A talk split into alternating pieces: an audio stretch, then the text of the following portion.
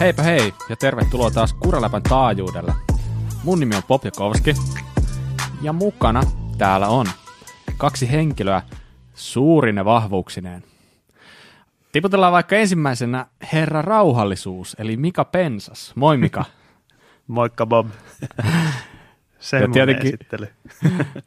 kolmantena mukana on nyt mä luulen, että siellä jännittää siellä toisessa päässä. Tällainen kuin neiti tunteellisuus, Salla Oksa. Moi Salla. Moi. Liittyykö tämä jollain tapaa siihen, kun mä itkin siellä eläinkaupassa? Tämä liittyy moneen juttuun. Mutta hei, Hyvä. niin kuin mä sanoin, nämä on teidän suuria vahvuuksia. Muistakaa oh. se. Hieno. Kyllä, ja mä otan tuon yes. kohteliaisuutena. Kiva. S- sitä se oli. Ja samoin mikä sulle. Se oli Kiitos. ehdottomasti kohteliaisuus. Hyvä. Hei, tämäkin jakso on nauhoitettu yhteistyössä Specializedin ja Syklin kanssa, eli toisin sanoen heidän myötävaikutuksestaan me saadaan tehdä tätä teille täysin ilmaiseksi. Eli saatte nyt ja jatkossa kuunnella tämän ilmaiseksi. Ja Spessu on varmaan teille tuttu pyörämerkki, ja niin kuin aikaisemmin on kertonut, Sykli on yksi Spessun jälleenmyyjistä. Toimii Seinäjoella, Vaasassa ja sykli.fi, eli verkossa. Käykää tsekkaa sieltä. Mutta joo, nyt ollaan taas kolmestaan.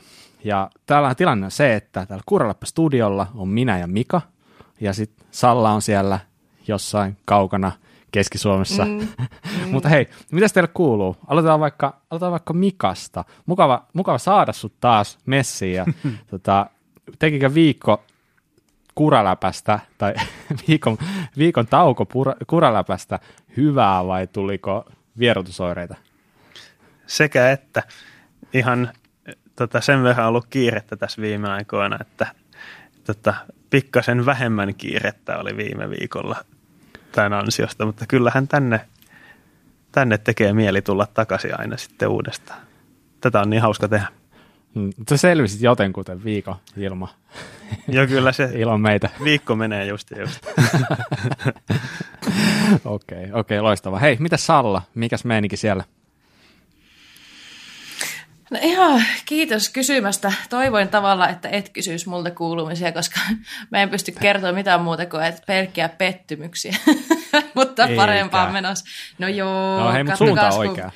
Minä, minä tota, puhuin viimeksi siitä, että mä oon aloittamassa lomaa, niin kyllähän se loma meni ihan hyvin makasin viikon flunssassa, että siinä on sitten tullut taas mietittyä, että miksi tämä on tämmöistä, mutta niin kuin äänestä kuuluu, toivottavasti kuuluu kirkkaalta ja ja tätä iloiselta, niin fiilis rupeaa paranee kyllä ehdottomasti, että näin, mutta et, eipä mulla mitään ole tässä tapahtunut, että niin. sä oot varmaan kuullut tää läppää aika paljon, että sä oot tunnollinen, tunnollinen Joo, työntekijä. Ja niin kyllä, niin sitten aina semmoinen niin kuin hyvin väkinäinen hymy siihen päälle, että näin se menee. kyllä. Kyllä, juu. No. no hei, mites Bob, mitä sulle kuuluu? Kiitos, kiitos. Itse asiassa piti, pitikin oikein miettiä, mutta oikein hyvää, oikein hyvää kuuluu. On päässyt pitkästä aikaa ajamaan pyörällä ja se jos joku on tietenkin hauskaa hommaa. Ja käytiin tuossa paikallisen herra, herra reittimestarikin kanssa vähän levoilla kruisailemassa noita Seinäjoen kunnostettuja talibaaneja, niin voi pojat, mm. olihan se kyllä ihan törkeä, törkeän siistiä, että ei siitä vaan pääse mihinkään ja niin, niin, ensimmäinen kerta talvella, kun tulee tuu sähköpyörällä ja siinä on oma hienoutensa. Sä pääset mm. niihin mutkiin ajamaan tosi paljon kovempaa kuin mitä ehkä mm. normaalisti, varsinkin on siis tasamaa, tasamaa reittejä, niin sit mutkia josta saat niin paljon enemmän irti. Yhtäkkiä sä vaan niinku fiilistelet jokaista mutkaa. Aina mutkan jälkeen sä mietit seuraavaa mutkaa ja sä yrität ajaa sen mahdollisimman hyvin niinku jarruttamatta ja tälleen. Niin mm. ihan niinku äh, tuntui taas niin kuin pitkästä aikaa elävänsä, että tuossa kun on ollut lasten riepoteltavana kotona, niin tota, sanotaan, että se teki hyvää ja niin, niin, toivottavasti jatkossakin vielä kelit säilyy ja pääsee heittämään lisää lenkkiä. Mm. Että, mutta ei mitään, ei mitään tämän ihmeellisempää. Hei. Kuulostaa oikein hauskalle. Kuulostaa oikein, oikein hyvältä. Lähdetään perkaamaan vähän uutisia ja heitäpä Mika meidät puhumaan tuosta Trekistä. Joo, Trekiltä tuli tosiaan tässä hiljattain uusi, uusi sähköpyörä E-Caliber, eli niiden XC-täysjoustosta tuli sähköversio. Tämmöinen hyvin kevyt, kevyt sähköpyörä, josta saa akun ja moottorin irrotettua, että siitä saa mm. melkein tota, akustisen pyörän painoisen, niin, niin, jos haluaa ajaa ilman tota sähköavustusta. Mm. Ihan kiinnostava uutuus. Niin, nämä on nyt, tämä on nyt sitä, mistä on puhuttu, että nyt tämä tietyllä lailla uuden sähköpyöräsegmentin tulo on nyt niin kuin oikeasti alkanut aika vahvasti.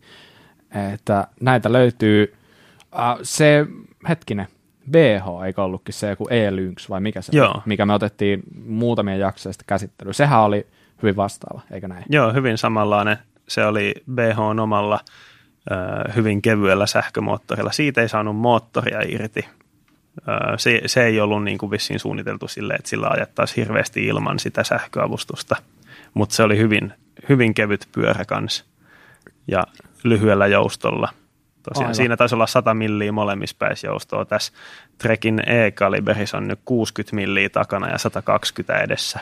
Ihan jännä sinänsä, että on niin iso ero, että on tuplasti mm. enemmän joustomatkaa edessä kuin takana niin, niin. Sehän se normaali kaliber, jos ei ole tota sähköavustusta, niin siinähän on 60 milliä vissiin kanssa.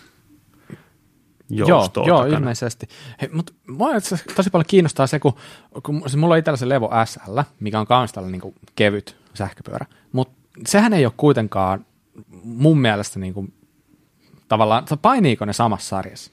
Koska se, ei se mun mielestä mikään X-pyörä ole, eikä mä sitä kyllä sellaisena ole oikein pitänytkään. Niin mm. tämä on aika jännä, että nyt kun tulee tämä niin sanotusti kevyt sähköpyörien äh, segmentti, niin se ei olekaan nyt ihan niin kuin sille yhteneväinen, yhteneväinen kategoria, vaan siitä löytyy niin kuin pidemmällä ja lyhyemmällä joustolla olevia pyöriä. Mm. Niin mun mielestä tämä on tavallaan tämä pakka vielä aika hajallaan kuitenkin. Mm. Että ei ole mitään selkeää niin kuin että näitä segmenttejä tai näitä tällaisia kategorioita niin kuin tuloillaan, musta tuntuu nyt, niin kuin, että tässä nyt hahmotellaan edelleen niitä. Mm. Vai mitä olette mieltä? Mm. Niin, vähän joka joustomatkalle löytyy, alkaa löytyä kevyt versio ja sitten vähän vahvemmalla sähkömoottorilla olevaa painavampaa versioa. Niin. Että, niin. Ja vähän haetaan, että mikä se on se, mitä ihmiset nyt sitten lopulta haluaa käyttää ja millä ne haluaa ajaa. Aivan. Tuleeko tässä käymään oikeasti niin, että sulla on samat kategoriat sähköpyörässä, mitä sulla on niin sanotusti akustisessa pyörässä, mutta sulla on vielä jokaista niitä vähän niin kuin kahta versiota. On se niin kuin täystehone ja sitten on se kevyt versio tyyliin. Mm. Kuulostaa siltä, että entistä vaikeampi päättää ostajan, että mikä pyörä, mm-hmm. mikä olisi sitten se hänelle oikea pyörä. Mm. Salla, Mutta, mitä mieltä sä oot tota XC-sähköpyörästä? Onko tommosessa? No siis tota, mä oon sitä mieltä, että niin, joo, en tiedä. Mä en ole niin itse vielä tunnistanut kaipaavani sellaista, mutta mm. Tämä voi muuttua toki hyvin nopeatakin. Mä yhtäkkiä huomaan, että tämä on itse asiassa se puuttuva pala mun elämästä, mikä sitten tekee kaikesta, niin kuin, kaikesta taas niin kuin piirun verran kevyempää ja mukavempaa. Varmasti tämmöiselle on kysyntää siinä mielessä, että me sen verran mulla luottoa Trekkiin ja heidän tähän niin kuin, heidän porukkaa, että jos he tämmöisen julkaisee, niin varmasti sitten on tutkittu asia, että tälle on kyllä mm. kysyntää. Ja sitten mä en ole päässyt vielä ajaa tuommoisilla niin kevyt sähköpyörillä, että mä en niin kuin tiedä vielä varmaksi itse, että mitä mieltä mä niistä oon. Mutta toisaalta kyllähän se on kiinnostava konsepti, että pyörä, joka painaa lähelle semmoista niin kuin luomupyörää tai akustista pyörää, niin tota, tota, tota, että sitten tiukan paikan tullen, niin siinä on sitä sähköavustusta myös. Et aika moni, jotka tähän mennessä on vierastanut sähköpyöriä, niin sanoo ensimmäiseksi sen, että – ne on niin painavia, että ne on vaikea ajaa. Niin nämä mm. on sitten taas niin käsiteltävyydeltään lähempänä sitä normipyörää. Just näin, mm. toi on mielenkiintoista. Mitä sä luulet, Mika, jos sä otat tuosta akun pois, ja sen moottorin, mikä siitä nyt ikinä lähteekään pois, niin onko toi oikeasti yhtä hyvä ajaa kuin normaali pyörä? Mm. Vaikea sanoa. Se on vähän painavampi, se silti on. Mm. Se runko kuitenkin painaa aika paljon enemmän, kuin siellä on ne kaikki johdotukset ja lokerot akulle ja tällaiset rakenteet siellä olemassa. Siis to, jossain luki, että 13 kiloa olisi suurin piirtein se äh, niin sanotusti kallein malli ilman mm. siitä. Mm. Eli 13 kiloa, jos sä mietit vaikka sitä superkaliberia, mihin toi perustuu, niin se painaa varmaan 10 11 väliin, voisiko olla? Ehkä. Mm, joo, no, eh, about... ehkä joku hifi-versio jopa alle 10 kiloa. Niin, mutta puhutaan kyllä. 2-3 kiloa varmaan se painoero. Mm, kyllä. Niin, voisiko joku oikeasti ajatella sitä, että tuollaisella pyörällä voisi lähteä vaikka ajaa jotain kisoja, XC-kisoja, maratonkisoja ilman sitä sähköavustusta? Hmm. Kyllähän se, jos ei kovin tosissaan niin. ajele, niin kyllä se sitten varmaan voisi toimia mm. ainoana pyöhänä sillä tavalla. Mm. Öm, itse kuvittelisin, että mun ajot on sellaisia, että mä en tarvitsisi tuollaista irrotettavaa järjestelmää. Mutta mm. Mut, mut meinaatko oikeasti, että ainut se ero, mikä siinä olisi, olisi se paino? Että muuten se tuntuisi käytännössä samalta? Koska mä oon aina hyvin kriittinen jostain syystä siihen, kun sanotaan, että okei, tässä on niinku ihan niinku häviötön, tiedätkö se polkemistehokkuus sitten, mm. kun se ottaa se akun pois tai sulla on niinku tyli moottori pois päältä tai jotain vastaavaa, niin mä en oikeasti jaksa uskoa siihen. Se on jotenkin niin ha- paljon monimutkaisemman systeemi kuitenkin se, mm. mitä siellä keskiön sisällä on mm. verrattuna sitten normaaliin. Tämä Trekin uusi E-Caliber, niin tämähän käyttää Fasuan Evasion nimistä sähköavustusjärjestelmää ja siinä sen oikeasti, jos sen ottaa pois sen moottorin sieltä, niin sitten käsittääkseni se on kuin normaalit kammet. Oikeasti, okei. Okay. Laakereilla, keskiölaakereilla pyörisi. Niin kuin okay. su, suunnilleen sama juttu. Että siellä ei ole mitään ylimääräisiä liikkuvia osia mm. viemässä. Se kuulostaa tota, hyvältä. Tehoa. Joo. Mm. Kuulostaa mielenkiintoiselta, että periaatteessa jos et osaa päättää, että ostanko sähkön vai ostanko XC-pyörän, niin sä melkein saat niin tuossa paketissa sitten molemmat. Hmm. Tämä on mielenkiintoinen. Tämä ehkä aika näyttää sitten lopulta, hmm. että kuka on se oikea, tai kelle tämä oikeasti sitten on, hmm. koska tässä on, mulla on vaan niin monta eri vaihtoehtoa mielessä, kuka tällaisella ehkä hmm. haluaisi ajaa, ja katsotaan. Se, joo. se tuossa on ehkä kiinnostavaa, että siinä on tosi pieni akku, että se ei hirveän pitkälle lenkille maksimiavustuksella kuitenkaan riitä. Trek ilmoitti semmoisen 50-70 kilsaa tota, ton akun kantamaksi. Mm.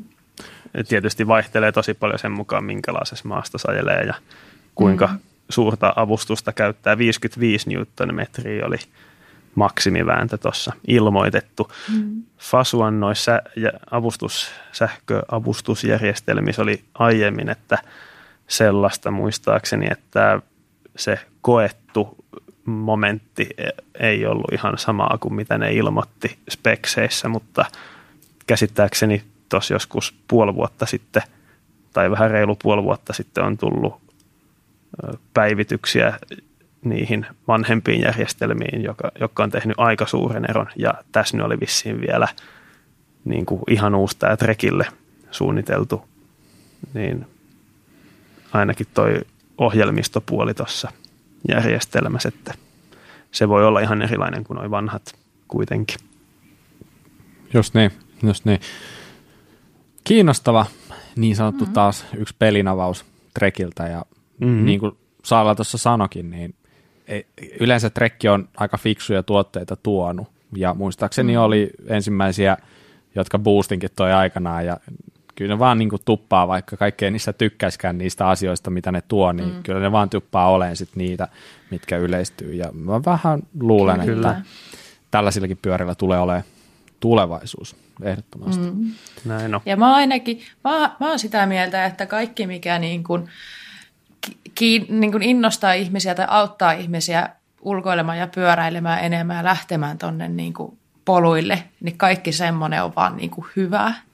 Hmm. Ja mä näen, että tämä on ihan varmasti monelle sellainen, että no hei, että no ne isot sähköpyörät, ne ei ole näyttänyt niin kuin omalle, mutta sitten tarvitseisi tai haluaisi sitten sitä avustusta siihen hmm. omaan lenkkeilyyn, hmm. niin tämä on varmasti monelle tosi, tosi hmm. hyvä vaihtoehto. Hmm. Olisi hirveän kiva päästä tällaista kokeilemaan. Toivotaan, että vaikka tämän kesän aikana pääsisi kokeilemaan jo tämmöisiä. Joo, ja huomasin tuossa vähän somessa ja muutamilla keskustelufoorumeilla ja kommenttipalstoilla, kun vähän kattelin tuohon pyörään liittyviä uutisia, niin tosi paljon negatiivista kommenttia oli, että tämä on mm. niin turha keksintö ja ei kukaan osta tällaista ja näin päin pois. Mutta kyllä mä uskon, että tollasella on niin ihan hyvät markkinat mm. maailmalla. Ja eihän sitä ole pakko ostaa, jos ei sitä itse tarvi.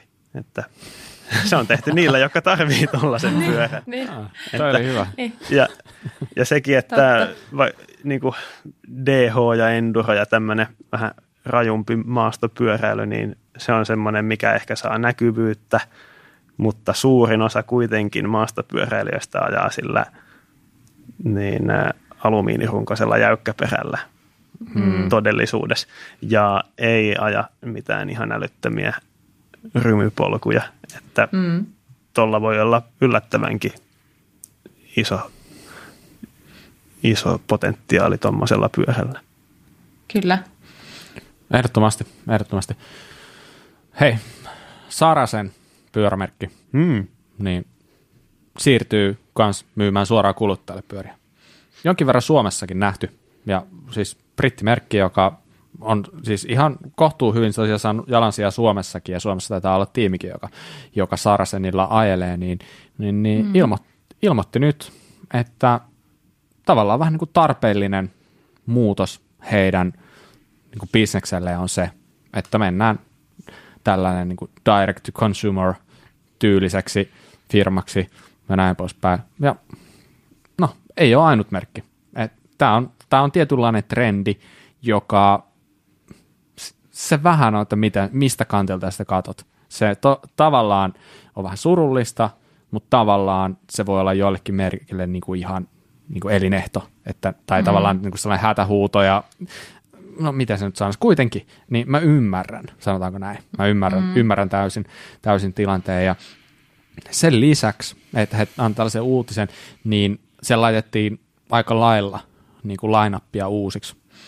Eli tästä Arielista, eli Sarasen Ariel pyörästä, niin siitä tuli saman tien niin useampi eri malli ulos.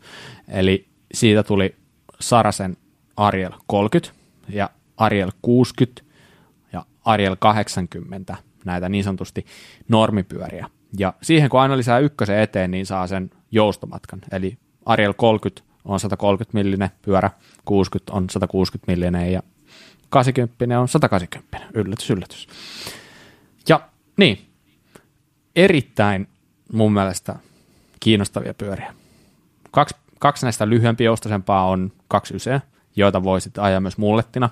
Ja sitten toi 180 millin joustava on kaksiskapuolikas. Se on selkeästi niin kuin freeride pyörä mun silmää. Ja geometriat on todella progressiiviset nykyaikaiset, eli reachit pyörii ja tuolla niin kuin, no pakko taas tietenkin sanoa LKsta, että se on, se on 505, eli mennään yli 500, niin silloin on jo aika pitkä, pitkä pyörä, ja XL löytyy mm. 530, ja, niin, niin, eli todella pitkiä, pitkiä mm. pyöriä myös, ja tälle, ja mikä parasta, niin en tiedä, mä en ole ihan hirveän kartalla siitä, että mit, mitkä näiden hinnat oli ennen tätä, mutta ainakin tällä hetkellä niin hinnoittelu on tosi fiksua, että sä saat oikeasti, oikeasti hyvillä spekseillä pyöriä aika edullisesti. Ja mikä siisteintä ainakin itselle, mä oon aina, mä oon ollut pitkään sellainen, melkein aina teen niin, että kun mä ostan pyörän, niin mulla on mielessä joku tietty runko, ja sitten sen lisäksi mulla on ne omat uh, osat, mitkä mä haluan siihen. Eli mä hyvin harvoin aja millään valmilla pyörällä tai osta mitään valmista pyörää. Eli se on käytännössä aina se, että runkosetin ympärille mä lähden kasaamaan sellaista kuin mä haluan. Niin Sarasenilla on tarjolla todella, todella hyvään hintaan myös niin kuin runkosetteja. Niin ainakin henkilökohtaisesti niin se lämmittää tosi paljon mieltä. Muistaakseni toi Ariel 60, niin runkosetti tosiaan tulee X2 iskarilla, ja se oli joku puolitoista tuhatta puntaa se hinta, eli erittäin, erittäin kilpailukykyinen. Mutta hei, mitä fiiliksi teille Sarasen ylipäätänsä herättää? Mika, mä heitän pallon sulle. Hmm. Se ei ole hirveän tuttu merkki mulle. Kyllä mä siis oon tiennyt pitkään sen olemassaolosta, mutta silleen en ole ikinä tainnut Sarasenilla ajaa. Ja tosi harvoin edes nähnyt livenä niitä. Että ei ole Suomessa mikään hirveän suosittu merkki ollut, hmm. ollut aiemmin. Että, mutta joo, toi on ihan kiinnostavaa toi, että pyörävalmistajat siirtyy, jos se, tai missä määrin ne nyt siirtyy, mutta että jotkut tekee tuon valinnan siirtyä myymään suoraan kuluttajalle.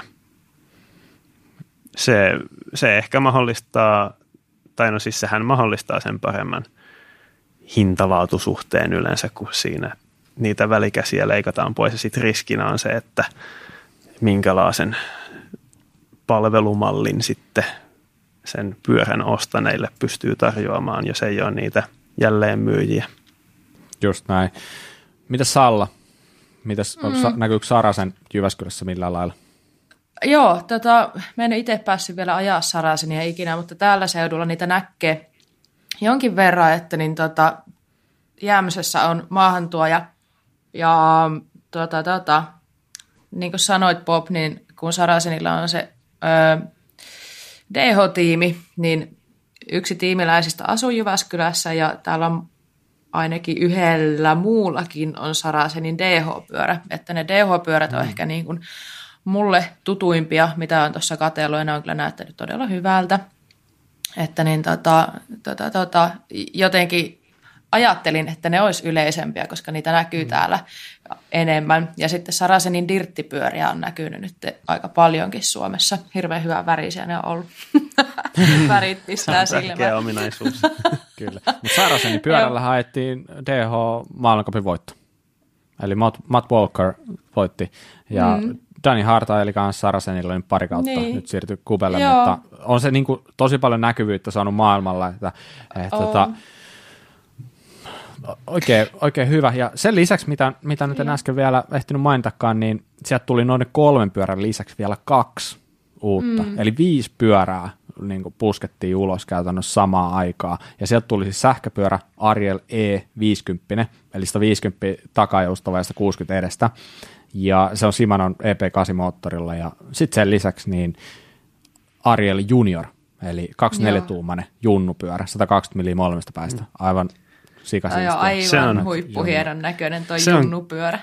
Joo, se on mun mielestä kiinnostava, kiinnostava näistä pyöristä siksi, että noin laadukkailla osilla harvoin tehdään tuollaisia pienempien lasten mm. pyöriä. Mm. Siinä on siis, onko siinä yksi kertaa 11 mm. SRAMin NX-osasarja ja tota, Manituun mm niin. keula ja iskari taisi olla. Ja ihan tosiasiallisilla osilla. Ja geometria noissa junnupyörissä. Mm. Niin kun, että se ei ole enää oikeasti mikään jämäpyörä, vaan se on oikeasti suunniteltu niin kuin, ihan oikeasti niin kuin hyvä, kova ajoon niin sanotusti, että niin, niin 65 keulakulmaa ja tälleen, niin tota, ehdottomasti, ehdottomasti niin iso peukku, iso peukku ylös kyllä siitä. Joo. Hmm. Uh, mitäs? Olisiko meillä sitten aika siirtyä seuraavaan juttuun? Salla, heitäpä meille jotain. Joo, eli äh, seuraavaksi uutisia Suomen maalta, mikä on ainakin mun mielestä tämmöinen vähän, tai ei, ei edes vähän surullinen, vaan tosi surullinen uutinen. Eli viime viikon perjantaina ilmoitettiin, että Sportax pyöräkauppa Tampereella sulkee oveensa nyt sitten. Ja tota, minkä takia tämä oli iso juttu mun mielestä on se, että Sportax on kuitenkin Suomessa ollut yksi tunnetuimpia ja jollain tapaa ehkä yksi merkittävimpiä pyöräkauppoja, jos näin saa sanoa, ainakin tuolla maastopuolella. Mm. Eli Sportax on ollut mukana monessa jutussa, on ollut sponssaamassa monta vuotta Enduro-sarjaa Suomessa, ja he on tukeneet kilpailijoita ja erilaisia tapahtumia. He, heillä on ollut aika iso merkitys mun mielestä suomalaisessa pyöräilykulttuurissa ylipäätään. Ja tosi semmoinen aktiivinen meininki siellä, että siellä on kauppias. Vesikko on tehnyt paljon materiaalia joka somen täyteen ja, ja, ja tehnyt siitä kaupasta semmoisen, että siitä on tullut monelle pyöräilijälle sellainen kohtaamispaikka tai olohuone Tampereella. Mm. Niin, niin, niin, nyt sitten kun sitä sportaksia ei enää ole, niin somekeskustelussa tuli sitten tämän ilmoituksen jälkeen, moni sitä harmitteli tosi paljon, että mitäs nyt tapahtuu, että kuka tämän paikan nyt täyttää. Niin, niin tämmöinen suru-uutinen sitten. Kieltämättä. Mm. Se tuli tosi puskista ja puun takaa itselle. Ja äh, vetää surulliseksi kyllä ehdottomasti, että Sportaxi on kumminkin silloin pitkä historia Suomessa. Mm, maastopyöräliikkeenä ja jos se tähän nyt päättyy, niin kyllä aika hiljaiseksi vetää, että, että, mm. mutta tavallaan tämä on varmaan osoitus siitä, että yrittää, yrittäminen tällä alalla Suomessa, niin ei se ole, ei se ole mitään ruusulla tanssimista, tanssimista, se ei varmasti ole mikään kultakaivos, jos joku on niin mm. kuvitellut. Eli mm. varmasti raadollinen ala sinänsä ja täten niin kuin ainakin itse ja varmaan teidänkin puolesta niin kuin osoita kunnioituksen, aika ison sellaisen niille, mm. jotka yrit, jaksaa yrittää tällä Kyllä. alalla, joka ei ole varmasti se kaikista helpoa, eikä mm. kaikista rahakkain ja niin mm. edelleen. Että tota, harmillinen homma, ei, ei, mm. ei, ei voi muuta sanoa. Kyllä, tai jo Näin on. just puhuttiin tuosta toi Sarasen uutisen yhteydessä siitä, että yhä enemmän pyöriäkin siirtyy nyt tuohon suoraan asiakkaille myyntimalliin, joka mm. tietenkin mahdollistaa sen, että sitten suoraan, ö, suoraan sieltä niin netistä ostettu pyörä, niin ne hinnat pystytään pitämään vähän halvempana, että jos se hinta on se, mitä eniten arvostetaan, niin kuin se ihan varmasti on ja saa ollakin, niin tota, tota, tota, kyllä siinä tapauksessa pyöräkaupan pitää miettiä niitä juttuja, että millä, millä mm. sitten kilpaillaan. Mutta tästä me ollaan puhuttu kyllä muissakin jaksoissa ja tullaan vielä ihan varmasti puhumaankin tästä, tästä tota aiheesta vielä myöhemminkin. Mutta mä haluaisin ehdottaa sellaisen viiden sekunnin hiljaisuuden, mikä pidettäisiin Sportaksin muistolle ja Sportaksin tota, kunniaksi. Ollaanko me valmiita? Ehdottomasti Kyllä. tehdään se.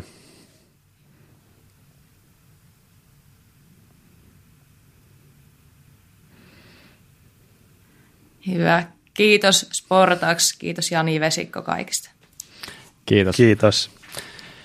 Hieno. Nyt koitetaan saada itsemme nyt vähän positiivisemmalle tuulelle tämän, tämän vähän suruisemman homman jälkeen.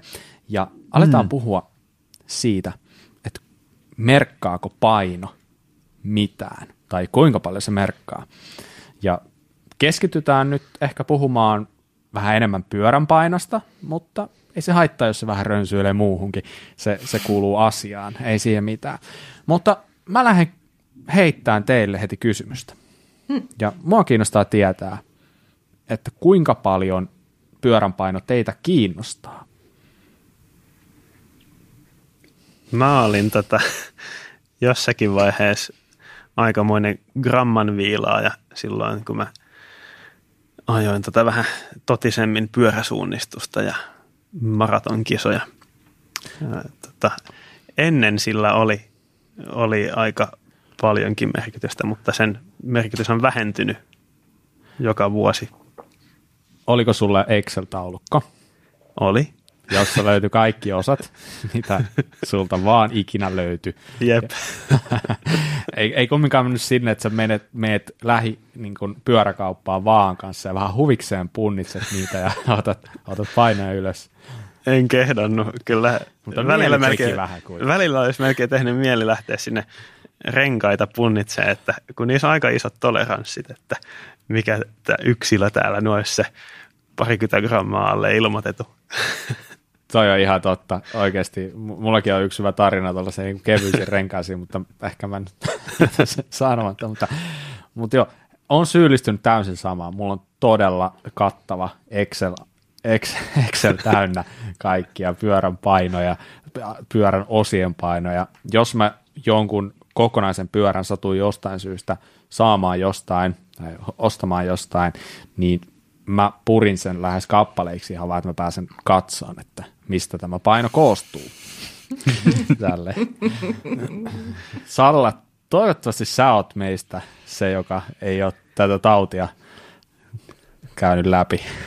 Ei, joo, en, en, en ole, tämä on niitä yksi ainoita tauteja, mitä en ole käynyt läpi. Tätä. että joltain mäkin olen säästynyt sitten. Tota, mä en tälläkään hetkellä tiedä paljon mun pyörät painaa. Et,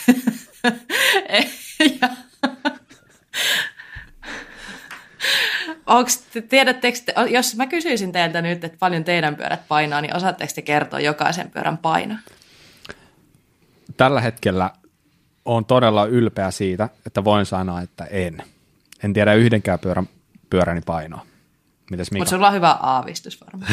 No ei välttämättä edes kovin hyvää, mutta okay, kyllä, no niin. kyllä joku sellainen hamina ehkä, mutta se perustuu arvaukseen. Joo. Mm. Mites Mä, Mika? mä voin onnellisena todeta samoin, että en tiedä mun pyörien painoa tällä hetkellä.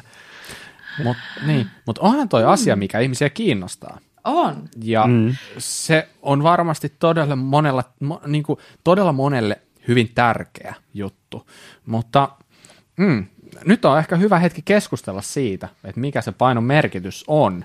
Uh, koska, niin, no Mika, sulla on enemmän taustaa sieltä XC-puolelta ja tälleen, niin äkkiseltään voisi ajatella, että siellä sillä ainakin on merkitystä, eikö niin? Mm, kyllä. Eh, tai ainakin mielikuva on sellainen ehkä, että siellä niitä grammoja viilataan ja niitä tarkkaillaan kaikista eniten. Kyllä. Ja jos, jos nyt kuvitellaan, että sä jotenkin lähtisit miettimään XC-pyörää, miettimään vähän, mistä se koostuu, niin onko sulla heti jotenkin mielessä, että onko se se kokonaispaino, mikä merkkaa, vai pilkokse se sitä pienemmiksi palasiksi? Merkitseekö joku asia enemmän kuin joku toinen? Kyllä mä sanoisin, että renkaat ja kiekot ja no joo, renkaat ja kiekot ja jossakin määrin kampien ja polkimien paino. Että ne on ne, mitä ainakin XC-pyörässä mä eniten kattoisin painon suhteen. Miksi? Koska ne on pyörivää massaa. Joo, no mitä se, niin, kerro vielä miksi. Se tarkoittaa, että niiden, kun ne on pysähdyksissä tai pyörii hitaasti, niin niiden liikkeelle saaminen tai koven, sen pyörimisen kiihdyttäminen niin vaatii enemmän energiaa. Eli jarrutuksissa ja kiihdytyksissä joutuu käyttämään enemmän energiaa, jos on enemmän pyörivää massaa. Mä oon joskus kuullut sellaisen sanonnan, että se vaikutus, niin kuin mikä sulla on pyörivässä massassa, niin se on käytännössä vähän niin kuin tuplasti isompi vaikutus kuin mitä sellaisessa osassa, mikä ei lukeudu tähän niin pyörivään massaan. Niin mm. allekirjoitatko suurin piirtein? Kyllä, tai voisin jopa olla sitä mieltä, että vielä, vielä isompi. isompi. Niin, niin. XC-pyörässä ainakin, jos ajaa kisaa.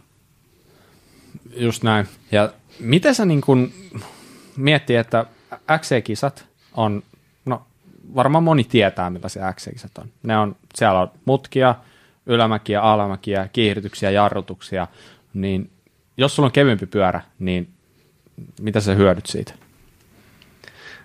Öö, tarvii käyttää vähemmän energiaa öö, ajakseen kierroksen tiettyyn aikaan.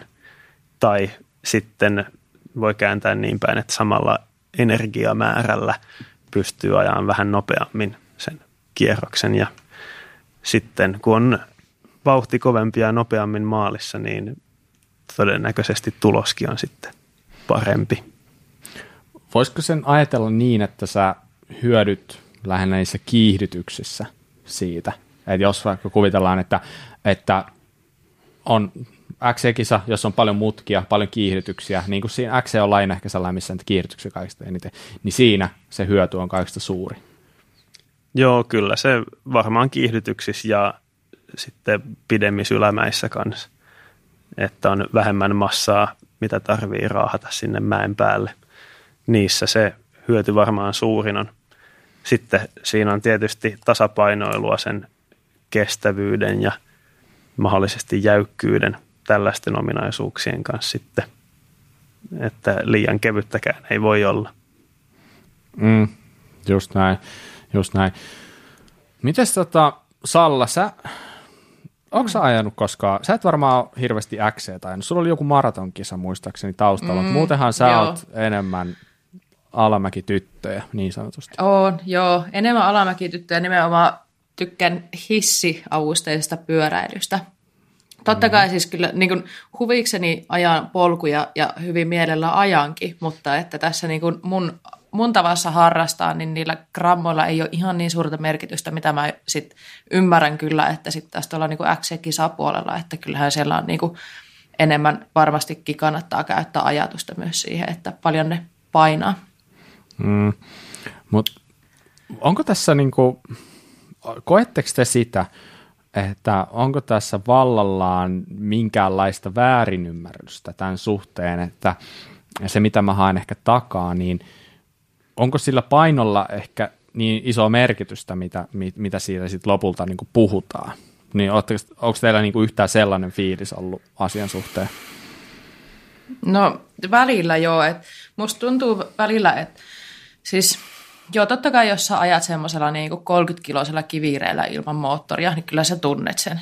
Ja mm. se ei ole ehkä niin tarkoituksenmukaista, mutta jotenkin tuntuu, että tälleen niin tavaharrastajiin, niin et, jopa niin kuin kilo sinne tai tänne, niin mä en näe, että sillä sinällä on niin hirveästi sitten merkitystä, että välillä niin kuin hirvittääkin se, tai jossain vaiheessa hirvitti, miten paljon painolle annettiin sitten niin kuin tota, tota, arvoa, että ethän sä nyt tota pysty ostaa, kun se on niin painava. Ja et no ethän sä nyt tota voi ostaa, kun siinä on tommonen niin kuin ihan vähän painavampi keola kuin tuossa toisessa, kun sitten niin kuin ihan oikeasti niin siinä kokonaisuudessa sillä ei kuitenkaan ehkä niin suurta merkitystä olisi, varsinkin jos sä oot tota, tollei vaan harrastelet. Toisaalta jos joku nyt haluaa laittaa hirveästi rahaa siihen ja pitää sitä harrastuksena, että haluaa tehdä mahdollisimman kevyen pyörä itsellä ja on sitä ylimääräistä rahaa, niin mikä ettei. Mutta mä jotenkin näkisin, että moni muu asia parantaa sitä sun ajokokemusta ja ajonautintoa enemmän. Esimerkiksi treenaa. Että se sun kunto ja voima, niin silläkin on merkitystä. Tai sitten, että laitanko mä pari tonnia ylimääräistä siihen, että mä saan tosi kevyen pyörän, vai pitäisikö mun laihuttaa pari kiloa mun perseestä, ja mä saattaisin jopa vaikka säästää siinä silloin rahaa, kun mä jättäisin ne kakut ja jäätelöt ostamatta, niin olisiko sillä enemmän merkitystä mm. sitten. Mutta niin kuin taas niin kuin, mun tapa harrastaa on tämä, että sillä ei ole siinä niin paljon merkitystä. Mm. Mm. Toi on ihan tosi hyvä pointti, että sä otit mukaan tuon niin sanotusti kuskin painon, koska kuitenkin aina kun sä ajat, niin sulla on tavallaan koko systeemi, ja se systeemi sisältää sen pyörän plus kuskin. Ja aina kun miettii sitä painon niin kuin säästöä, vaikka ostamalla jonkun uuden vähän kevyemmän osan, niin sun pitää myös vähän miettiä, että kuinka iso prosentuaalinen muutos sillä on tavallaan siihen sun koko systeemin painoon, koska si- siinä vaiheessa sitä ehkä ymmärtää, että niin itse asiassa tämä onkin aika pikkujuttu lopulta mm. kokonaisuudessa. Et tota, niin se, mitä, mikä mulla on sellainen fiilis on sillä, että, että ehkä sitä painoa pikkasen väärin ymmärretään ja tehdään päätöksiä ja ehkä jopa valintoja sen painon perusteella, niin se on ehkä sellainen, mitä mä vähän vierastan niin sanotusti. Ja se oikeastaan perustuu siihen, että monesti kun mielletään raskas pyörä, eli joku painava pyörä, niin se monesti tarkoittaa myös sitä, että siinä on todennäköisesti painavammat renkaat, ja siinä on todennäköisesti se pyörä on ehkä jousitukseltaan myös suunniteltu isompaan ajoon, ehkä alamäkiajoon. Eli se jousitusratkaisu, kinematiikka ei ole missään nimessä optimoitu samalla lailla esimerkiksi vaikka XC-pyörissä. Eli mitä mä yritän sanoa on se, että se fiilis, kun sä ajat sillä pyörällä, kuinka se raskaampi pyörä tuntuukin paljon hitaammalta, paljon raskaammalta ajaa, niin se välttämättä mm. ei ole kyse siitä, että se olisi vaikka kolme kiloa painavampi kuin se toinen, vaan oikeasti kyse voi olla siitä, että siinä on esimerkiksi renkaat, jotka on sellaista seosta, mitkä rullaa huonosti, tai muutenkin äh, renkaat voi olla tavallaan, että ne ei ole niin ohuella kyljellä, eli ne, no ylipäätään se rullaavuus on aika paljon huonompi, ja se jousitus on vaan sellainen, joka ei ole niin tehokas polkea. Eli mm. toisin sanoen, jos sulla olisi kaksi vastaavaa pyörää, jossa toisessa olisi kolme kilon paino mukana, ja toisessa ei, niin mä sanoisin, että se voisi olla yllättävän niin kuin samantuntunen ajaa kuitenkin. Ja yllät, niin kuin, että se aika esimerkiksi jossain tietyllä reitillä, niin se ei välttämättä olekaan ihan hirveästi eri. Voi olla jopa suuntaan jos toiseen. Eli ei välttämättä, että tavallaan paino voi olla myös plussaa. Voi kuulostaa hassulta, mutta silloin kun mennään alamäkeen, niin mm. tilannehan saattaa olla jopa niin. Mm. Mitäs mieltä olette tuosta? Niin, toisaalta mä ajattelen yleensä niin, että kevyempi pyörä on helpommin hallittava mm, tietyllä tavalla. Se on ketterämmän tuntuinen. Sanoisin, että niin saman tyylinen pyörä, jos sen osien sum, painojen summa on kolme kiloa enemmän, niin se on pikkasen hankalampi ohjata mutkiin ja näin päin pois. Ei kovin iso ero. Onko sillä merkitystä, missä se painopiste sijaitsee siinä pyörässä? Sillähän on aika paljon merkitystä jopa, että mahdollisimman matalalla Just saisi olla. Eli ää, joo, to, toi on mun mielestä hyvä pointti, että, että jos se painopiste on matalalla, niin se on ohjattavuuden kannalta varmasti se kaikista optimaalisin, kun kuvitellaan vaikka, että sä polkisit putkelta pyörällä, ja sä liikut vähän niin kuin, se pyörä liikkuu sun alla vähän puolelta toiselle, niin kun se painopiste on siellä alhaalla, niin se ei varmasti samalla lailla tunnu siinä käsiteltävyydessä. Eli käsiteltävyyden takia se painopiste siellä alhaalla, niin se on varmasti se optimaalisin. Hmm. Mutta, mutta joo, se renkaiden rullaavuus on mun mielestä yksi sellainen niin kuin merkittävin tekijä. Et se, se, se peittoaa sen niin kuin pyörän painon ihan mennen mm. tulle. Et, tota, monesti, tai aina oikeastaan ne XC-pyörät, millä jengi ajaa, niin ne on aina rullaavilla renkailla, ja niissä on aina jousituskin sellainen, että niissä on tosi vähän joustomatkaa, ja sitten sen lisäksi se jousitus on suunniteltukin siihen, että se on hyvä poljettava.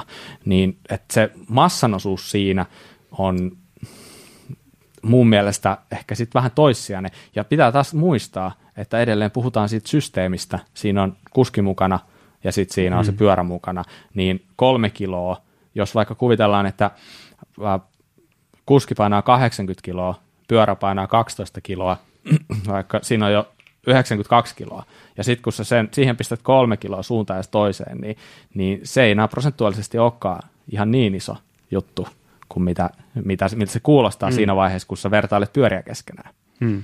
Niin, kuntoilijalle tai tällaiselle harrastajalle se ei välttämättä ole kovin iso, mutta sitten kun ajaa kisaa, niin mm. se voi olla aika merkittävä ero, koska se voi sen muutaman sekunnin tehdä. Riippuu matkasta. Kyllä. Niin, ja se, se voi olla varma. tosi tärkeä juttu saada, saada ne viimeiset sekunnit puristettua pois siitä suorituksesta. Et et sanoisin, mm-hmm. että kisakuskeille se kyllä on huomattavasti isompi asia ja tärkeämpi asia toi mm. paino kuin tavalliselle kuntoilijalle. Mm. Ihan varmasti.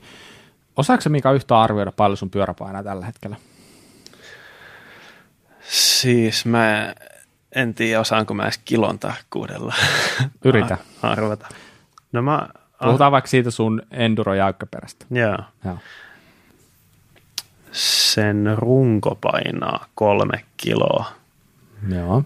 Et se on niinku painavampi kuin joidenkin täysjoustojen rungot. Heittämällä. Tai niinku su- painavampi kuin suurin osa täysjoustorungoista. Mä luulin, että sä rupeat käymään päässä sitä sun Exceliä, että runko kolme kiloa, sitten kaikki osat erikseen, että se laskee. 2150 grammaa. Ei sun tarvi. Sä voit suoraan vaan sanoa. Renkaat 1300 grammaa kappale. Joo, varmaan se painaa jonkun 14 kiloa, ehkä. Sitten jos siihen laittaisi joku XC-kiekot ja XC-renkaat, niin lähtisi varmaan kilo enemmänkin, puolitoista kiloa. Okei. Okay. Uh, mitä sä luulet, että niin kuin ajossa, sulla on varmaan ollut aikaisemmin kevyitäkin pyöriä. Joo, on kyllä ollut yhdeksän kilon jäykkäperä aikoinaan. Joo, just näin. Niin huomaatko sitä ajossa tällä hetkellä, miten se huomaa? Kyllä mä sanoisin, että siinä on aika iso ero. Mu- Musta tuntuu, että mä huomaan, se Bob sanoo aina, että se on mulla korvien välissä, mutta mun mielestä ei mm. ole. mutta mä oon ollut semmoinen kans pitkään, että mä huomaan heti, jos satula on millin alempana kuin tavallisesti, niin heti alkaa ärsyttämään. Ja tämmöiset pikkuasiat on huomannut yleensä. Oliko siinä 9 kilon pyörässä kanssa ne 1400 gramman renkaat? Siinä oli Furious Fredit aikoinaan. Ja Durace rataspakka ja sen sellaista. Just näin. Te olette molemmat ajanut sähköpyörällä jonkin verran. Ja nehän mm. painaa kuitenkin enemmän. Mm. Mm. Niin miten se paino on heijastunut siihen ajamiseen? Musta on, mä oon sen verran vähän ajanut vasta, että mä vielä opettelen, mutta kyllä, Mm. kyllä siinä on mun mielestä ihan selkeä ero, miten Mm. se pyörä käyttäytyy. Etenkin nyt, kun on lunta poluilla, niin on aika Mm. sen pidon kanssa vähän,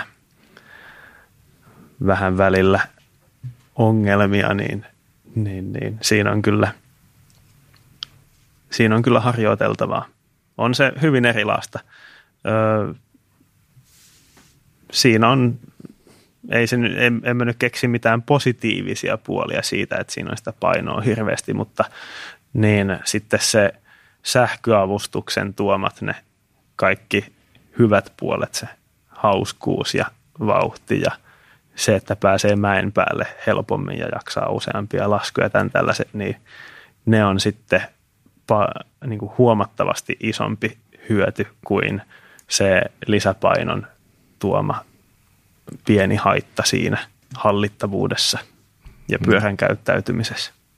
Näin mä näin muutaman viikon kokemuksella. No, mitä Salla, miltä se sähköpyörä tuntuu, mitä se nyt ikinä painaa? Mm, niin paljonkohan se olisi painanut. Tota, mä oon tällä hetkellä sähköpyörien välissä. Myin edellisen ja odotan seuraavaa. Mutta niin tota, tota, tota, ö, mm, mä vuoden päivät, mm, en mä muista miten pitkään mulla oli se edellinen sähköpyörä, niin mm, mä muistan silloin alkuun, niin se otti vähän totuttelua se paino, koska no tietenkään siis polkiessa ja näin, niin se, sitä ei pysty vertailemaan, koska silloin se moottori avustaa. Totta. Mutta ihan se niinku käsiteltävyys ja sellainen tarkkuus poluilla, niin se vaati multa vähän totuttelua. Bunnyhoppi ei lähekkää ihan niin napakasti kuin kevyemmällä pyörällä. Ja, ja näin, että et siinä oli sellaista, niin kuin, että mäpäs hyppään tuosta, no ai mä menin päin tota kiveä, että et semmoisia tuli muutaman kerran. Mutta niin tota, sitten kun siihen tottu, niin se ei enää olekaan. Eli kun, kun mä ajoin sitten pitemmän aikaa sillä pyörällä, niin sitä ei enää ajatellut, että ai niin, tämä on se painavampi pyörä, vaan sehän tottuu, ihan niin kuin varmasti olette kokenut muutenkin, että kun vaihtaa pyörätyyppiä, mallia mm, ja mm. erilaiseksi, niin sä kuitenkin se sun, sä sitten niin kuin suhteutat sun ajotapaa aina niihin eri pyöriin. Teilläkin on ollut molemmilla useampia pyöriä yhtä aikaa, niin samalla tavalla se toimii sähköpyörän kanssa.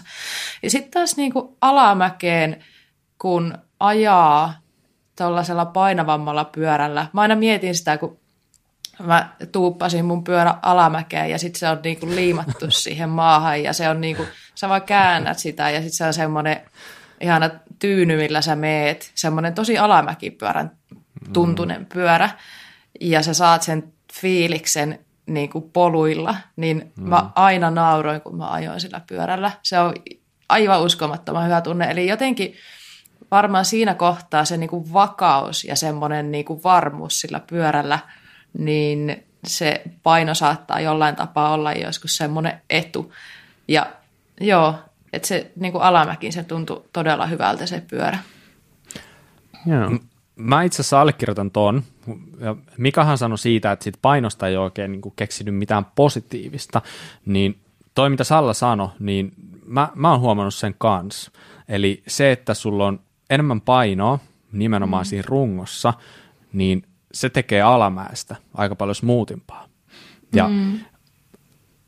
osa, pitäisikö meidän vähän analysoida, että mistä se johtuu?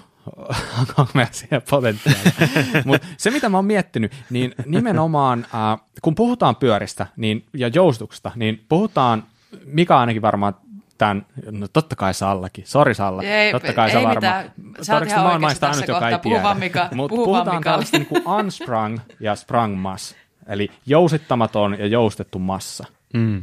Ja toihan on ihan äh, silleen, mä, Salla, sano vaan, sano vaan, jos sä tiedät näistä meitä enemmän, mutta, mutta tota, mulla vaan tuli mieleen kysyä siitä, että et tavallaan, että kuinka paljon sä esimerkiksi, Mika, mietit sitä niin kun, painoa silmällä pitäen tota asiaa, että kun puhutaan siitä, että on niin kun, joustettu massa ja jousittamaton massa, ja jousittamaton massa on käytännössä kaikki ne, mitä, mitkä siirtyy alta pois, kun jousitus tekee työtä. Eli toisin sanoen kiekot, kiekot, pakka, jarrut, takavaihtaja, taitaa olla sitä.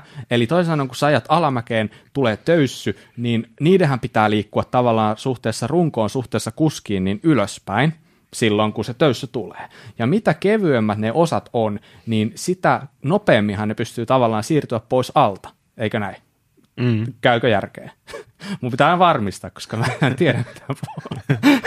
Kuulostaa ihan hyvältä. Ei kai, kyllä mulla on jonkinlainen käsitys, mistä on puhuu. niin, niin, eli toisin sanoen, tuolla logiikalla, niin se, että sulla on kevyt, kevyet kiekot, kevyet renkaat ja kaikki muu, mitkä siihen, niihin tavallaan, mitkä on niin sanotusti sitä jo, tota, jousittamatonta massaa, eikö näin? Niin niiden, jos ne on kevyitä, niin silloin sulla tulee vähemmän iskuja käsille, ja meno olisi niin sanotusti smoothimpaa, koska ne tekee enemmän sitä nopeammin sen työ, ne reagoi nopeammin siihen maaston muutokseen, eikö näin? Mm. Ja sitten tavallaan, niin, niin to, nyt tullaan siihen sähköpyörä, sähköpyöräjuttuun, niin, niin, niin, eli toisin sanoen sitten, kun se tietyllä lailla se ero sillä jousit, jousitetulla massalla, eli runko, ja siihen varmaan tietyllä lailla pitää ottaa myös kuski mukaan, mutta Kyllä. kuskihan on tietyllä lailla sellaisilla löysillä liitoksilla siinä mukana, eli sä oot ranteissa, ran, ranteiden ja jalkojen varassa siinä, eli sä et ole ihan niin sanotusti kiinteästi siinä kiinni. Mutta se, että sitä painoa on esimerkiksi niin kuin rungossa enemmän, joka on sitten ihan suoraan liitoksissa näihin tähän jousitta, jousittamattomaan massaan, niin jos siinä on painoa enemmän, niin mä väittäisin, että se alkaa se jousitus tietyllä lailla toimia paremmin, herkemmin, nopeammin, eli se tekee sen fiiliksen, että se tuntuu smoothimmalta, koska se paino, sitä painoa siinä, siinä rungossa on enemmän suhteessa niihin niihin siihen jousittamattomaan massaan. Mä menen itsekin sekaisin kohta. tota, niin, niin, Salle ja Mika, mitä te olette mieltä? Käykö tässä, Ota, onko tässä mitään järkeä? Mika sanoo vaan sä eka. Joo, toi on ihan, nyt just tolle perusidea tuosta on ihan tuttu kyllä mulle, mutta mä en ole jostakin syystä hirveästi jaksanut uhrata mun aj- ajatuksia tolle tolle asialle tarkemmin. Että. Mut mä sanon sen, Mut, että joo. se mikä, mikä niinku tässä on mielenkiintoista on se, että jengi maailmalla testaa aika paljon alamäkiä pyöriäkin sillä, että ne laittaa lisäpainoja sinne runkoon. Ja ilmeisesti tosi hyvillä, tosi hyvillä tuloksilla, niin tämä on mun mielestä aika kiinnostava juttu, että periaatteessa se paino voi olla jopa eduksi, kun puhutaan mm. esimerkiksi endurosta tai DHsta. Mm. Ei ehkä Xstä niin, kuitenkaan. Tärkeää siinä on varmaan just se, että puhutaan alamäkeen joo, joo, ajattavista lajeista. Joo, just Kyllä. ehdottomasti, että jos se unohtuu mainita aluksi, niin nyt, nyt tässä tuli varmaan korjattua se. mutta mutta tota, toi on tosi mielenkiintoista. Ja to, siis se, se sähköpyöräaspekti niin herätetään kiinnostuksen, koska se on varmasti, kaikki, jotka ajaa isompaa sähköpyörää alamäkeen, ne varmasti huomaa, että itse asiassa tämä onkin aika vakaa ja smoothi lopulta. Niin, mm. niin, niin se varmaan just riippuu siitä. Se johtuu siitä mm. todennäköisesti. Mm. Et tota, Mutta mulla ehkä niin kuin kaiken kaikkiaan on, tietenkin johtuu, siis mä ajan nykyään enimmäkseen tässä traili enduro hommaa ja mua ei oikeasti kiinnosta paino enää niin kuin yhtään mitään. Se on, se on kiinnostanut joskus tosi paljon ja sitten se on pikkuhiljaa valunut alemmaksi ja nyt se ei kiinnosta enää yhtään ja mä tavallaan niin kuin oon sitä mieltä, että se on tietynlainen tietynlainen myytti, ehkä vähän ra- rajusti sanottu, että myytti, mutta sen merkitys on niin paljon pienempi, mitä ihmiset kuvittelee, mm. Painohan on se, mitä kysytään. Ihan vaikka kadun mies menee ostaa kau- jostain kaupasta tästä niin kuin harrastuspyörää tyyliin, niin niitä kiinnostaa se paino. Niitä ihan varmasti ne kysyy sitä. Ja tavallaan, että sen merkitys on liian iso. Se on, se on hyvin pieni palanen siinä, että kuinka, kuinka se sun pyörä toimii ja miltä se tuntuu, niin se paino on, väittäisin, että se on aika pieni, pienessä roolissa. Hmm.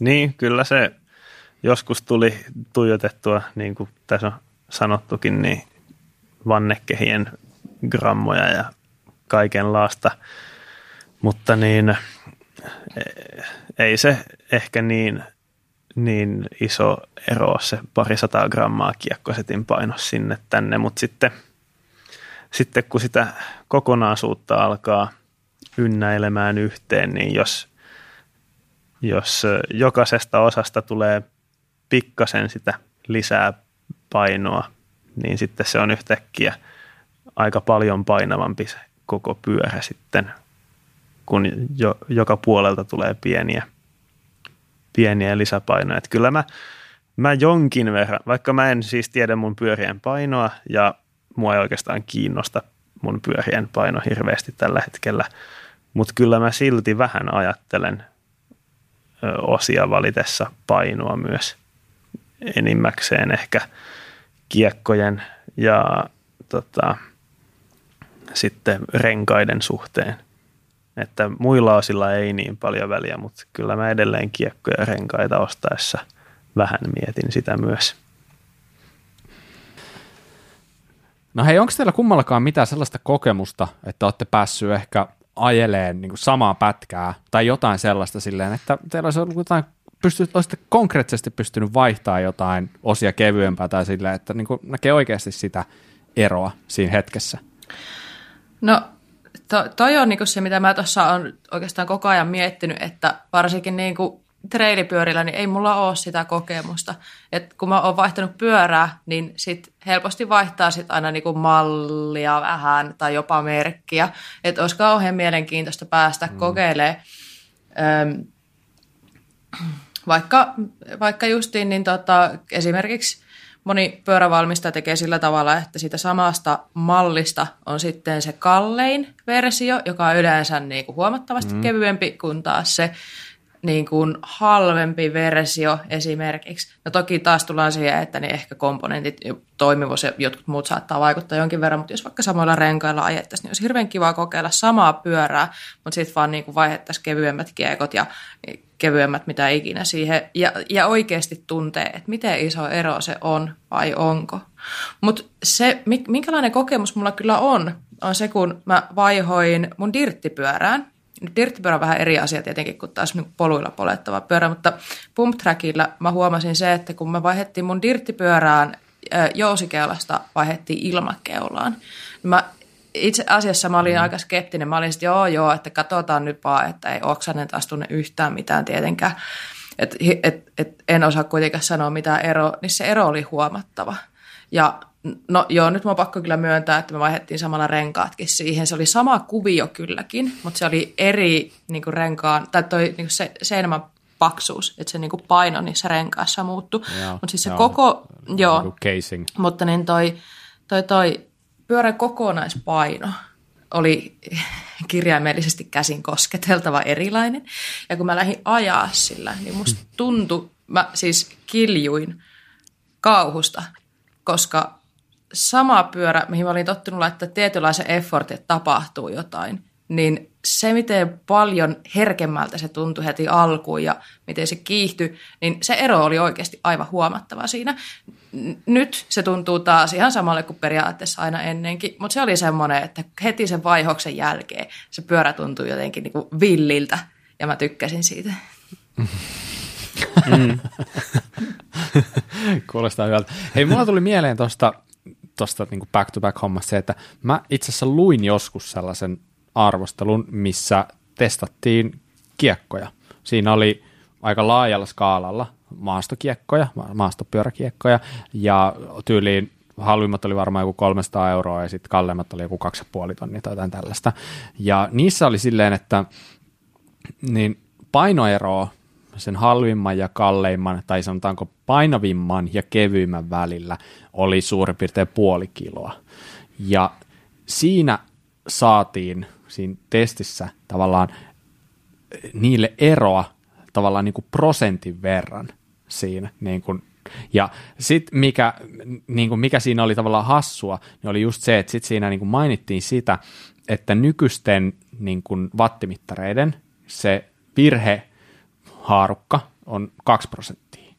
Eli toisin sanoen sen perusteella niissä kiekoissa oli niin pieni ero, että sä et käytännössä wattimittarilla saanut sitä selville. Niin Tämä mun mm. mantra on ilmeisesti varmaan tullut mm. kaikille selväksi. Mä näin Mika ilmeen äsken. Tuohon voi heti, tuohon voi heti kriitikot sanoa, että niin, mutta millä radalla ja missä mm. maastossa se testattiin. niin, ja totta kai, totta kai, mutta mä en, mä lähden testiin mm. silleen niin kuin sen enempää perkaamaan, mutta Toi vaan mut, pisti silmään. Mutta sitten toisaalta prosentti pois ajasta maratonkisassa on todella paljon mm. taas, jos sen vääntää mm. niin päin. Muista, kun me puhuttiin ketjuöljyistä. Joo, joskus on niistäkin, mutta sieltäkin saa. Niistä, niistä voi saada aika halvalla myös sen Kyllä. prosentin kaksi. Kyllä. Eli tota, en mä, mä en oikeasti, mm. mua ei haittaa ja mun mielestä on ihan siistiä, että jengi panostaa ja ostaa, ostaa hienoja esimerkiksi kiekkoja tai pyöriä, tosi kevyitä. Totta kai, antaa mennä vaan, ei siinä mitään. Mä yritän vaan kertoa niille ihmisille, jotka, joilla jotenkin se ahistaa niitä, että niillä on olevinaan liian painavat systeemit, pyörät ja tälleen, ja ne jotenkin masentuu siitä ajaessa, niin älkää turhaa. Ei se, ei se välttämättä muutu ihan hirveästi sillä, että sä paljon panostat ja tälleen, niin kuin, ainakaan se niin kuin nimenomaan puhuttiin sit painosta. Nimenomaan, että paino ei, paino ei mm. merkkaa niin paljon, että siihen ei kannata kuluttaa tuhansia euroja siihen sen kevyemmän pyörän tavoitteluun niin sanotusti. Niinpä. Mutta sitten mä, mä oon ihan sata varma siitä, että kaikki tämä vaikuttaa kuitenkin sun fiilikseen. Että jos sä uskot, että nyt mulla on sitä nopeampaa ketjuöljyä ja sulla on hyvä fiilis, kun sä lähdet vaikka kisaan, kisoissa tämä korostuu ihan varmasti. Kun sulla on se fiilis, että nyt – nyt mulla on niin kuin nopeat lasit, mulla on nopeat vaatteet, mulla on se nopea öljy, niin nyt lähtee. Mutta jos sulla on semmoinen olo, että ei vitsi, että, että mä en, se ei kerennyt tulla postissa nyt se ne kevyemmät tota, jotkut mm. mutterit tai jotkut kilkkeet, millä ei ole oikeasti, niin kuin, tai kuvitellaan, että ei ole mm. merkitystä, mutta että jos sillä on merkity. Niin. merkitystä siihen, mikä fiilis sulla on ja miten sä uskot siihen hommaan, niin siinä voi tulla taas sitten ne niin kuin pienet erot siihen sun kisasuoritukseen. Taas niin kuin kisamaailmassa varmaan se tommonen, niin kuin kaikella on paljon korostuneempi merkitys sitten kuin sillä, että lähdetään vähän höntsäämään. Joo, joo, ehdottomasti. Mm. mm. Ehdottomasti, joo. joo, toi on ihan hyvä, hyvä pointti kyllä. Joo, tuohon back-to-back-testaukseen liittyen, niin mullahan on aika paljon ollut pyörien kanssa vuosien varrella, niin mulla on kaksi tai jopa useampi pari kiekkoja samalle pyörälle. Ja silloin kun kisa ajoin, niin oli yleensä ne kalliit, kevyet kisakiekot ja sitten oli joku painavammat treenikiekot, joilla ei ollut niin väliä, jos ne hajoaa. Ja siinä oli aika isokin painoero. Esimerkiksi, esimerkiksi jos oli DT Swissin XRC 1200, 1200 kuitukiekot ja sitten joku M1900 treenikiekkona, niin siinä oli niin kuin puoli kiloa suunnilleen painoero. Prosentti.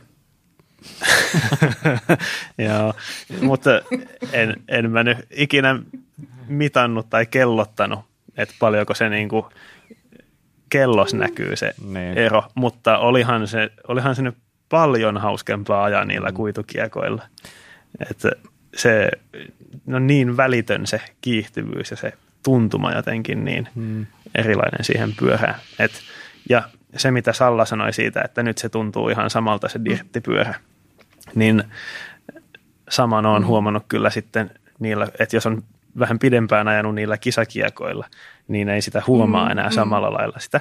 Mutta sitten kun on siirtynyt niihin ankkurikiekkoihin mm. takaisin, niin sitten se tuntuukin tahmeelta, mutta vain mm. pari lenkkiä. Mm. Mm. Ja sitten ne alkaa tuntua mm. ihan tavalliselta mm. taas. Mutta sitten kun vaihtelee niiden vä- välillä, niin huomaa sen kyllä, kyllä. selkeämmin.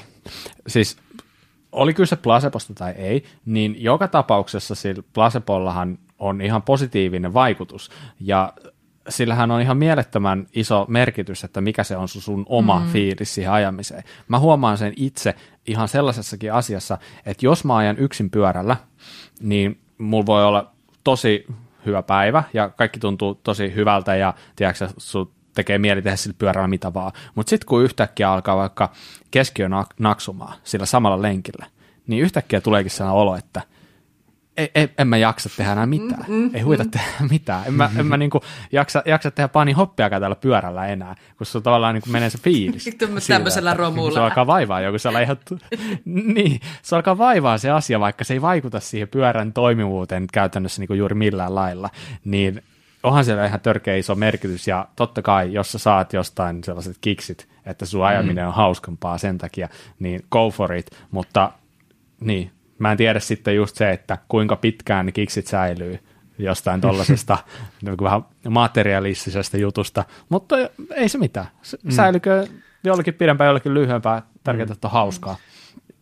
Ja kyllä haluan vielä sanoa, että mun mielestä on tosi hauskaa ja tosi kevyillä pyörillä.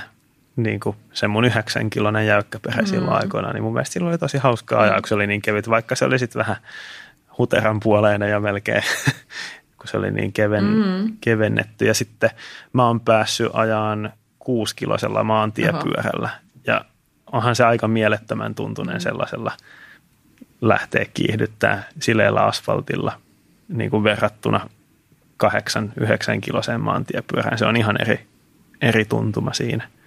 Että paljonko se sitten kisassa näkyisi kellossa tai tuloksessa, niin siitä en tiedä, mutta se tuntuma on mm silloin on mm. hauskaa ajaa.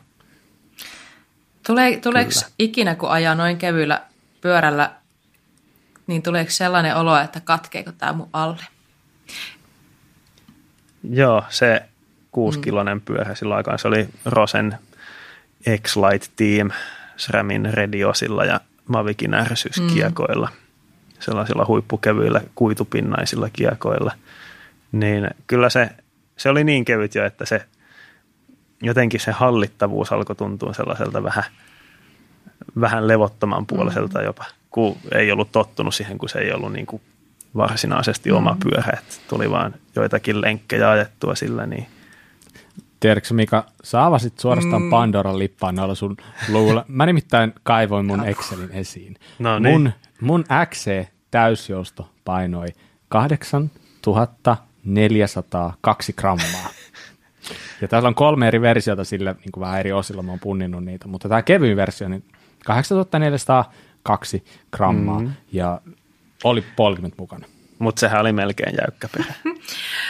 no, siinä oli joko, joko, joko noihin painoihin on pitänyt tehdä mitä Danger Holmi tekee omille pyörille, että otetaan jo maalitkin pian rungosta, että saadaan kaikki grammat viilattua. Vai oliko, laitoitko, vähän, laitoitko vähän drilliumia? Kyllä itse asiassa, en nyt ihan niin kuin, mutta oli tässä sillä että oli esimerkiksi Iskarin tämä vipu, millä vaihdettiin, niin kuin, mm. tai lukitusvipu, niin se oli vaihdettu sellaiseen kevyen kuituversioon itse tehtyyn. Hyvä. Tällaiseen. Eli kyllä tässä kaiken näköistä pientä, pientä oli. Että, tota, niin, niin, ja löytyi AX Lightnessia ja kaikkea tällaista keventäjille sopivaa trendiä. Mutta hei, mä luulen, että meidän on nyt hyvä siirtyä pikkuhiljaa eteenpäin. Otetaan vielä sellainen kulma tähän, että Mika, sulla on ainakin lapsia, Mm. niin kun sä oot heille pyörää kattonut, niin onko se silloin tuijottanut painoa? No niillä on semmoiset, niiden pyöräilyharrastus ei ole vielä niin totista. Ne on tosiaan neljä- ja kuusivuotiaita tällä hetkellä, niin, niin mä en ole ihan... Ei vielä. vielä, ja mä en ole ihan kalleinta mahdollista pyörää hankkinut niille vielä, niin, mutta kyllä sitä niitä valitessa on painoa mietitty ja tota, sitten, sitten vielä tota päivitetty vähän osia, osia niin, että mä otin sellaisen lähestymistavan, mä ostin aika halvat pyörät. Ja sitten mä oon edullisia alumiiniputkiosia niihin päivitellyt. Ja lisäksi sattuu toisessa pyörässä olemaan huippukevyt hiilikuitunen satulatolppa, koska mulla aikoinaan yhdessä XC pyöhässä oli vähän liian korkealle säädettynä, vähän liian lyhyt tolppa ja se napsahti sieltä alhaalta poikki, niin siitä kun otti sen huonon osan sieltä alapäästä sahas pois tolpasta, niin siitä tuli ihan hyvä, hyvä kevennystolppa lasten pyörään ja kyllä on joku 500-600 grammaa kevennetty. Just näin. Mutta pakko varmaan sanoa, että lastenpyörässä merkitys on aika paljon isompi sillä painolla. Niin, se Että on Lapsi pyö- painaa oikeasti, se voi painaa vaikka oikeasti alle 20 kiloa, tai 15-20 kiloa sellaiset, jotka niin kuin ensimmäisellä pyörällä, ja niin kuin meidänkin poikani, se painaa 20 Mm. kiloa, niin on se nyt vähän eri asia, että ajaako se 15 kilosella pyörällä vai tälleen, että, että siinä, että se painaa vaikka, se pyörä painaa vaikka 10 kiloa, 9 kiloa tai jotain, Kyllä. niin on siinä niin kuin ihan mieletön ero siihen, että kuinka se jaksaa sitä viedä Mm. tuolla. Ja pyörää valitessa mä mietin kans, että, että ottaisiko levyjarruilla vai vannejarruilla. Ja kyllähän ne le- hydrauliset levyjarrut on paremmat jarruina, mutta ne painaa jonkin verran enemmän kuitenkin kuin ne vannejarrulliset. Ja mä ajattelin sitten, että kun se ei ole niin rajua se meno vielä noilla lapsilla, niin noi vannejarrut voisi olla ihan hyvä valinta, kun ne on pikkasen kevyemmät. Mm. Hyvä, just näin. Hieno. Eiköhän tuossa tullut jaariteltua ja toista. Hien, hienoja sanojakin sellainen välissä vilahteli ihan puoli vahingossa. Niin mennäänpä eteenpäin ja aletaan pikkuhiljaa pakkaamaan kamoja ja heittää seuraavaksi sellainen juttu, että mä halusin kuulla teiltä jotain, mitä te vinkkaisitte meille ja meidän kuuntelijoille tällä kertaa. Salla, mitä sulla on mielessä? On. Onko jotain mielessä? Mä, mulla oli yksi toinen juttu mielessä, mutta sitten mm, eilen on julkaistu uusi video Pinkpaikki. Niin mun pitää nyt ottaa tämä. En tiedä, onko tämä tylsä, tylsä, että sitten vinkkaa jonkun, mikä on heti Pinkpaikissa. Mutta jos et ole vielä kerennytkään katsomassa, niin menkää kat... Salla, tota, sanotaanko yhteen ääneen se?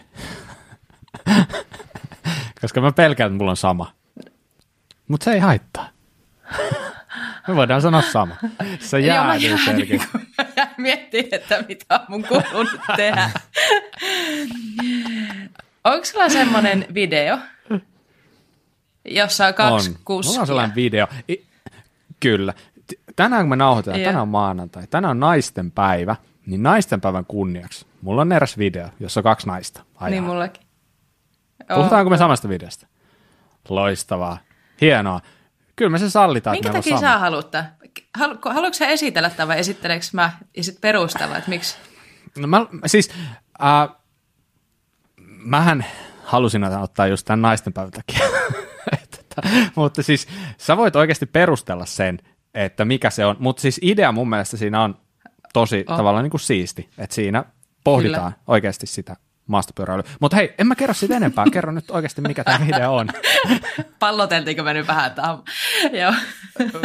Kieltämättä. no niin. Eli hei, tämä video, niin tässä on ähm, kaksi äh, entistä pro-kuskia. Et tietyllä tapaa ovat edelleenkin pro-kuskeja, koska on, on kuitenkin tota, ajavat ja tekevät erilaisia projekteja ja on, on tota, eri talleissa mukana. Eli tässä videossa on Tracy Mosley ja Manon Carpenter. Eikö vaan Bob? Ollaanko edelleen samassa videossa? Kyllä, me ollaan samassa Tässä käynyt ilmi, että ei muuten ollutkaan. Joo, eli tätä, tämä, tätä Tätä, tätä, entiset kisakumppanukset niin on lähtenyt tuonne Skotlannin ylämaalle ajamaan polkua, mikä on tietenkin yksi juttu, minkä takia pisti mulla silmää. Tämä Skotlanti ja rakkaus Skotlannin ylämaahan, niin oli aika mielettömän hienoja maisemia, mitä sitten näki, näki siinä videossa. Ja mä tykkäsin tästä ajatuksesta. Tämä itse asiassa on mulla sellainen asia, mitä mä oon paljon miettinyt, tai mikä tausta-ajatus tässä videossa on, kun tota, ää, tässä niin tota, Tracy ja Manon keskustelee sitä, että minkälaista se oli, kun kisattiin ja tehtiin projekteja ja, ja mentiin paikasta toiseen ja ei oikein kerennyt pysähtyä edes niin miettimään, että missä nyt ollaan, kun mietittiin jo sitä seuraavaa paikkaa. Ja sitten se, että miten hieno on päästä vaan ajamaan ja nauttimaan siitä niin kuin vapaudesta, mitä mm. pyöräily tuo. Ja se ajatus siinä, että videon nimi eikö ollutkin, joo, tämä on Back to Why, niin se, että tavallaan muistetaan se syy, minkä takia joskus ollaan aloitettu pyöräily. Ja tämä on sellainen juttu, mitä mä oon paljon miettinyt myös, ja varsinkin sen jälkeen, kun lopetti kilpailun, ja, tavallaan se syy, minkä takia mä lopetin, oli se, kun mä muistin, miksi mä oon aloittanut pyöräily ja mitä mä siitä haluan. Niin tämä oli senkin takia mulle semmoinen video, mikä mä suosittelen, että kaikki, kaikki kattokaa, ja jos joskus tulee sellainen olo, että mitä mieltä tässä on, kun on tuleeko sitten paineita kisoista tai itse somesta tai kimppalenkeillä tai ajanko tai enkö ajaa tai onnistuuko joku temppu, niin ei sillä ole mitään merkitystä. Miettikää, miksi te olette aloittanut ja saatteko te sen fiiliksen takaisin. Palatkaa mm. juurille. Just näin. En olisi voinut paremmin sanoa. Mm. Erittäin hyvin spiikattu. Mm. Mm. Suositus. Hyvä. Nyt meillä onkin sitten enää Mika jäljellä. No niin. Joo, mä, jos te edustatte nyt näissä suosituksissa tota fiilispuolta, niin mä nyt sitten taas kallistun tänne tekniikkapuolelle. mä suosittelen sellaista YouTube-kanavaa kuin GMBN Tech. GMBN on ihan hyvä YouTube-kanava, ne tekee paljon maastopyöräilyyn liittyvää, liittyvää sisältöä, mutta niillä on sitten tuommoinen sivu niin, niin, YouTube-kanava kuin GMBN Tech, missä ne pureutuu enemmän tuohon tekniikkapuoleen. Ja siellä on niin kuin ihan, että lyhemmänkin aikaa harrastanut ymmärtää, mitä, mitä niissä videoissa niin käydään läpi, että niin, niin, ei ole niin, niin hirveän vaikeita asioita, mutta tosi, tosi mm. kiinnostavia asioita. Ja Joo, niin hyvin se, selkeästi selitetty. Mun mielestä kanssa on hyvä. Mä jopa tykkään niistä videoista enemmän kuin niistä perus GMB-videoista. Mm. Että ne tekkivideot on enemmän niin kuin mun mielestä. Sama. Pitää mennä tsekkaamaan. Kyllä. Hienoa. Hyvä. All right. Kiitos. Kiitos. Salla. Kiitos Mika. Ja Sallalle vielä kiitos, hyvää naisten kiitos. päivää. Mukavaa viikkoa teille kaikille. Ja No niin, sitten ens, ensi kerralla katsotaanko miesten päivä vai mikä päivä, mutta Mila, kuralappapäivä no ainakin sitten. Aivan, niin joo, kyllä. Meidän koiralla mm. on syntymäpäivä ihan pi- pian tässä, mutta ei siitä se enempää. Eiköhän tämä ollut tässä.